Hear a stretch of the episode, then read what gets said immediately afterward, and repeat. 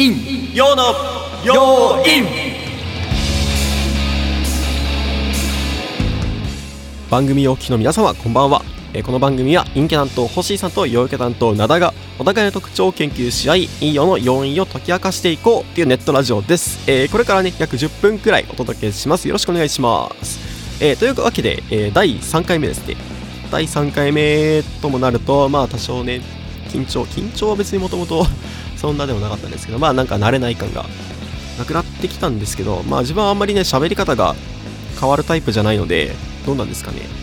わかりますかね？まあわかんないですけど。えー、というわけで、えっ、と、まあね、前回と前々回、要するに番外編1回、番外編1と番外編2では、まあ、とっつきやすそうな話題というか、なんだろう、調査とか、まあ最近のね、いろんなあれに関連するネタを用意してきたんで、えっ、と、まあなんか、あれだったんですけど、今回はね、ちゃんと、ちゃんとって言ったらいいんですけど、本をね、用意してきたんで、えっ、と、その本を参考に、ちょっと話していこうかなと思います。じゃあ、早速いきましょう。本日の要因は、引用の引用です。それでは最初のコーナーに参りましょう。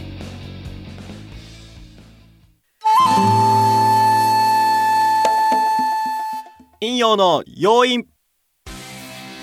はい、えー、引用の引用のコーナー3回目ですね、えーこのコーナーでは引用にまつわるあれこれを科学的な論文さまざまな調査を用いて、まつまり引用して話し合っていくコーナーです。えーまあですが、まあ、毎度のことですが今回は灘しかいないので、えー陰キャでも陽キャでも使える話というか、まあ、役に立つ話を用意しております、えーじゃあ早速いきましょう、えー今回はその行動って正しいの？自分が見たものの全ての人。と題して、えー人がよく陥りがちな思考回路について話していきます。えー例えばそうですね。まずなんですけど、えーじゃあ買い占めを叩く叩く人、まあ、いますが、えーこれはもちろん正義感というか、まあ、倫理的にはまあ、まあ、買い占め良くないよね、まあ、ただそれは正しいんですが、えー心理的にはねちょっとね、まあ、半分見落としてることがあるよっていうことです。でじゃあ買い占めしちゃう人ってどういう人なのっていうとまあ、えっ、と第1回目でもあったようにえっ、とまあデマと分かってるけど行動しちゃった人。本当にデマを信じちゃった人。ちなみにデマを信じちゃった人がえっ、となんだ1000人中えっ、とまあ2割ぐらいが買い占めをした人。で2割のうちのえっ、と1割。なんでまあ200人いたら20人ぐらいは本当にデマを信じちゃった人って1000人いたら20人はデマを信じちゃった人ってことですかね。そう考えるとまあまあまあ、うん、少なくあまあでも割合がね母数が違うんであれですけど、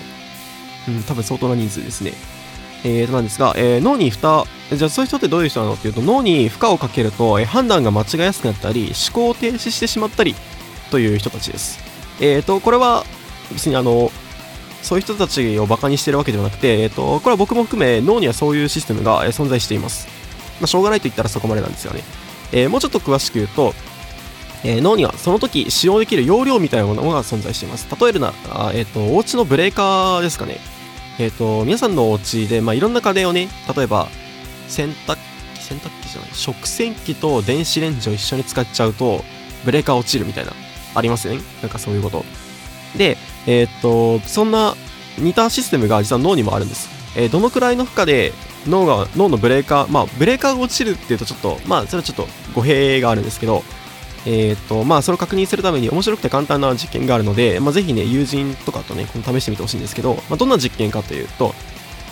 まあ、今ちょっと言ったんですけど友人とね並んで歩いている時に例えば何ですかね難しい掛け算例えば 23×78 みたいに暗算が難しめの掛け算を出してみてください。えー、とそうすると、まあ、かなりの確率でその友人の歩く速度がゆっくりになるか多分止まっちゃうんですよね、まあ、もちろん 23×78 を無視した人はそのまま歩き続けられるんですけど、えー、と本気でちょっと一瞬考えようとした人っていうのは、えー、とちょっとねゆっくりになっちゃったり止まっちゃったりするんですつまり、えー、と歩行にかける努力。今まで歩行にかけていた努力っていうのが脳の努力ですね。これが多少計算に割かれちゃったことで、えっ、と意識がそっちに向いちゃった。でゆっくりになっちゃったりとか歩くスピードがゆっくりになっちゃったりとか止まっちゃったりする。っていうまあねそんなね面白い実験があります、まあ、つまり、えっと急激なねストレスとか頭を使う作業をすると人間の脳に負担がかかり冷静でいられなくなることがあるんです、まあ、これがね例えばトイレットペーパーがなくなるかもみたいな強烈なねえっ、とデマを受けたことによって分かってはいるけどまあなんかそうかもしれないなみたいな冷静でいられなくなる原因の一つと言います、えーさらにここから本題なんですけど脳には手持ちの情報でえっ、と、判断する。まあ、要するにストーリーの整合性が取れている。手持ちの情報でストーリーの整合性が取れていると、無批判に受け入れやすいっていう特性があります。うんと、例えになるかわかんないんですけど、あの、例えばじゃあ、今これ聞いてる人多分きっと若者が多いと思うんですけど、その、まあ何倍かの年齢の人で、なんかこういうのありますね。昔の、なんか、なんだ、部活は厳しかったみたいな。老人、老人って言っちゃああれですね。えーと、そういう人たちが、まあ、要するに今ちょっと高齢者の方の、が、えっ、ー、と、学生だった頃、なんか風は走れば治るみたいな、いません、そういう人。えっ、ー、と、これと、まあちょっと似てて、風が走れば治ったんだ、みたいな。今の若者は体力がないみたいな。ねえそういう人いますけど、えっ、ー、と、これって、例えばじゃあ、統計的に考えたら、えっ、と、間違いですよね。例えば、まあ、風邪をひいた母数を考えたときに、風邪を、まあね、年間に何回引くか分かんないんですけど、引く、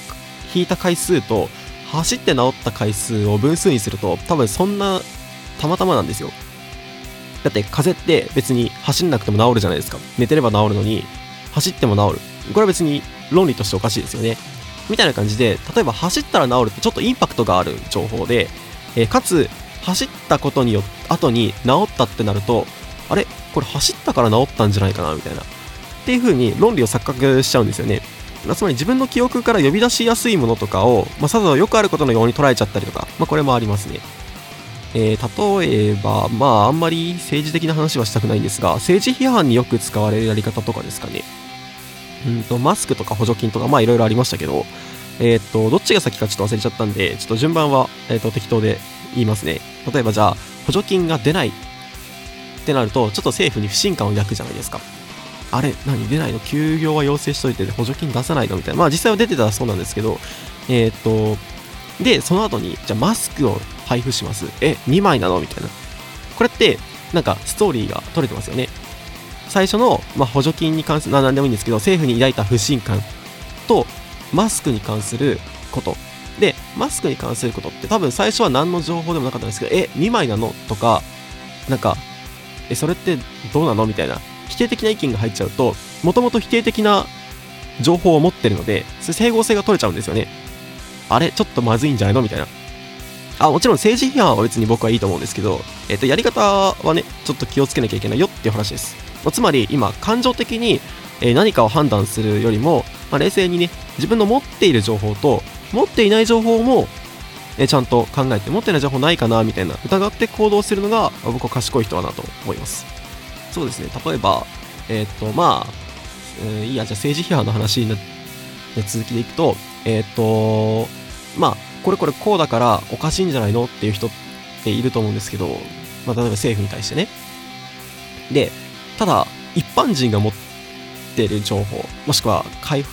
放されてる情報と、まあ、国のね、中枢に、中枢を担う人が持ってる情報って、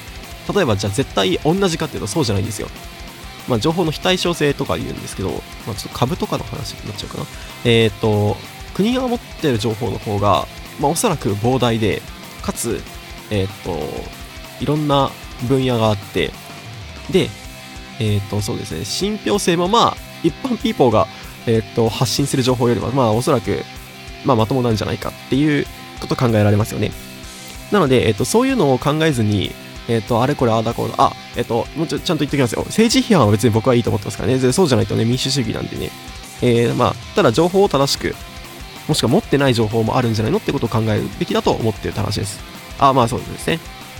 で、えー、まあそんな話なんですが、皆さんもね、根拠のない話に踊らされないように気をつけてねという話です。えー、僕は一応ね、あの科学的根拠というか、えー、そういうのに基づいて話している、まあ、あと調査とかですね、に基づいて話してるので、まあ、今の時代では少なくとも正しいとされていることを話しています。ちなみに、あ、そうですね、えっ、ー、と、今回早速、早速というか、えっ、ー、と、用いた、今までね、調査だったんですけど、今回あの、本を引用してきました。引用というか持ってきました。えー、今回僕が、えっ、と、用いた本は、えファストスローという本です。ファストスローとかね、えっ、と、結構有名な本なんで、えっ、と、知ってる人って人が多いと思うんですけど、まあ、知ってるだけでね、読んだことない人とかもいると思うんで、ぜひぜひ読んでみてください。えっ、と、行動経済学の本なんで、ですが、えっ、と、そうですね。おおすすめです。えっ、と、月並みの言葉ですが。で、えー、読んでみたいと思った方は、えー、僕のツイッターの方でね、えっ、と、リンク貼っていいのかな？ちょっとわかんないですけど、えっ、と、貼っておくので、えっ、と、ぜひぜひ、まあ、気になった方は買ってみてください。あ、それではじゃあ時間が来たので、エンディングに参ります。